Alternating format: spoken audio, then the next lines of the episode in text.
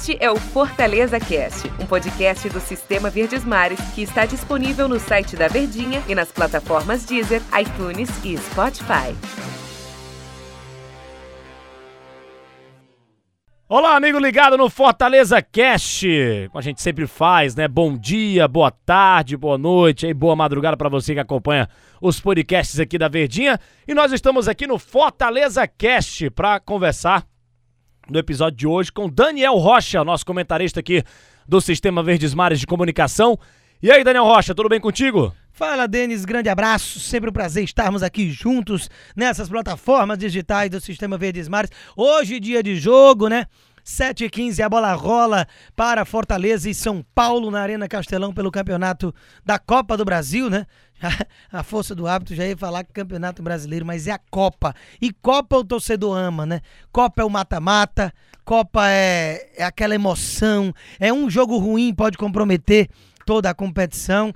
E é isso que a gente sente falta no nosso principal campeonato, que é por pontos corridos, né? E a Copa do Brasil tem a oportunidade exatamente de trazer o mata-mata de volta para grandes holofotes. Então hoje é um dia especial para o torcedor tricolor do Morumbi e do PC. E a gente fica no aguardo para ver o que, que acontece logo mais. Lembrando que a Copa do Brasil é a competição mais democrática do futebol brasileiro, que reúne aí as principais equipes dos estados todos os estados do futebol brasileiro. E o Fortaleza só entrou agora nas oitavas de final, porque venceu a Copa do Nordeste da temporada passada, diferente de outras equipes que já estão desde o começo da competição, e vai encarar o São Paulo. O, o, quem é o favorito, Daniel Rocha? Um Fortaleza que não perde a oito partidas ou um São Paulo que está ali no G4 do Campeonato Brasileiro, que oscila bastante na competição, que tem um Fernando Diniz que basta perder algum jogo que a torcida cai em cima do Fernando Diniz exigindo um bom futebol do São Paulo. Quem é favorito para esse confronto? Na hora que saiu esse sorteio, essa questão do favoritismo ela é complicada da gente dizer quando não existe uma disparidade clara e evidente, né? Como, por exemplo, se fosse com o Flamengo, com o time do Grêmio, que por mais que esteja mal das pernas, são times de muita qualidade técnica e com bom arsenal à disposição. Mas no caso do São Paulo e Fortaleza, esse duelo que ficou definido, na hora do sorteio eu pensei, rapaz, é uma boa. Por que, que é uma boa? Porque é óbvio que você quer pegar os adversários mais frágeis, né? Com todo respeito, você tinha um Cuiabá que tá voando, mas joga uma Série B. Você tinha América Mineiro, que também é de Série B, Juventude, Brusque, equipes que poderiam, tecnicamente, já te colocar como um favoritismo. Mas o São Paulo, ele vinha muito mal das pernas. Ele vinha de uma eliminação na primeira fase da Libertadores, algo que para a história do São Paulo pega muito mal. A corda no pescoço do Diniz, que inclusive eu me surpreendi com a manutenção dele no cargo principalmente sabendo como é essa gestão do São Paulo de devorar e triturar cabeças de técnicos aí de três anos para cá. Mas a questão é que a chavinha virou. E no momento chato, né? Porque no momento do sorteio eu via o Fortaleza com uma grande possibilidade num time que jogava pior do que ele e que é grande, né? De que uma eliminação contra um time desse gera holofote, gera visibilidade, o que é sempre muito bom. E aí no momento o São Paulo de Diniz, que permaneceu no cargo após essa eliminação da Liberta, vence de goleada o Atlético Goianiense, tudo bem que não é um bicho de sete cabeças, mas uma vitória convincente. Depois você vai na rodada passada pelo Brasileiro, dentro do Allianz, onde desde 2014, quando o estádio foi fundado, você nunca tinha vencido o seu rival e vence vence com propriedade. Vence por 2 a 0, jogando bem, de uma forma sólida, então tá muito motivado.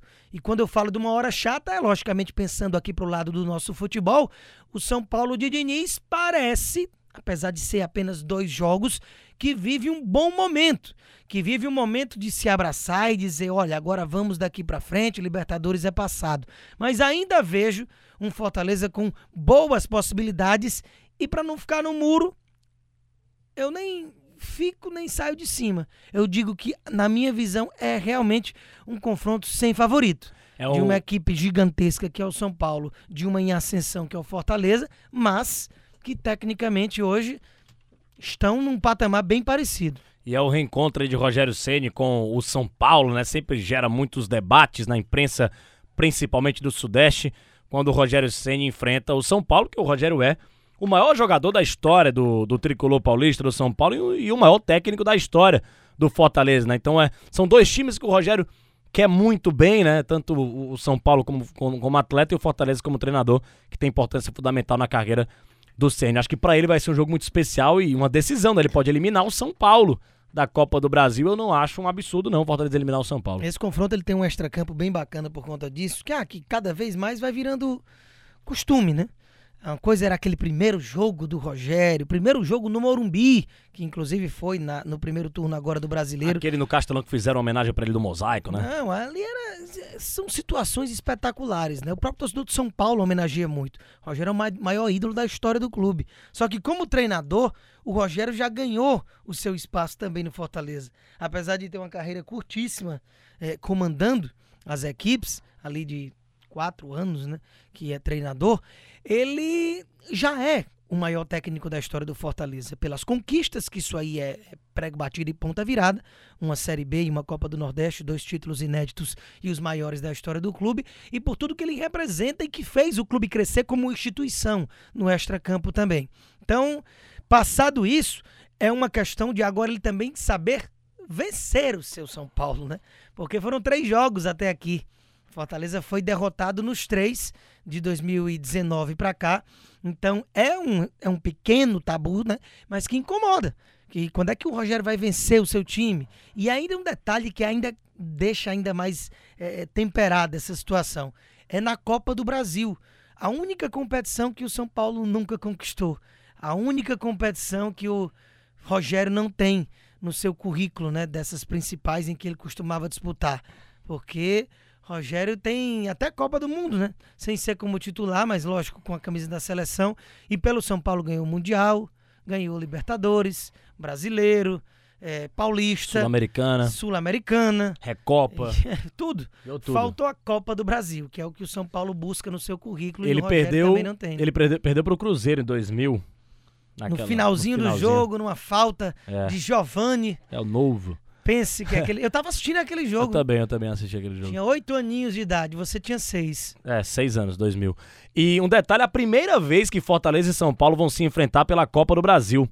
Em toda a história, são 17 jogos só pelo Campeonato Brasileiro, é, com 11 vitórias do São Paulo, três vitórias do Fortaleza e três empates. É a primeira vez na história que São Paulo e Fortaleza vão se enfrentar, Fortaleza e São Paulo, pela Copa do Brasil. Agora, em relação ao time do Fortaleza, muito se fala, né, Daniel Rocha e amigos aqui do Fortaleza Cash, em relação a qual a melhor formação para encarar esse São Paulo do Diniz que toca, roda muito a bola. É, joga ali com, com o Ronald junto com o Felipe e o Juninho, ou joga de fato com os quatro atacantes: David, Oswaldo, Romarinho, Wellington Paulista. Lembrando que ainda tem ali no, no, os laterais, né? Quais serão utilizados pelo Rogério? Vai ser o Carlinhos na esquerda ou é o Bruno Melo? Vai ser o, o Tinga ou o Gabriel Dias? Qual a melhor formação para o Fortaleza para encarar esse time do São Paulo na tua visão? A gente já vinha falando disso na nossa programação aqui do Sistema Verdes Mares, né? E eu acredito que deva jogar, na minha visão, lógico, sempre muito difícil cravar o que o Rogério vai fazer.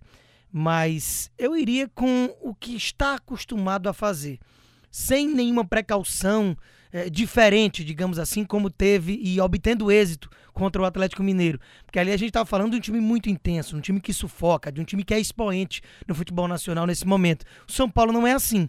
Mesmo sendo o gigantesco São Paulo, tecnicamente, como eu falei, se equipara ao Fortaleza. E o momento do Fortaleza ainda é melhor. De um time mais encaixado, de um time que dá mais gosto de ver, de um time mais solto, com mais ideias de jogo. Então, enfim, dá para jogar com o que tem de melhor e com o que se acostumou.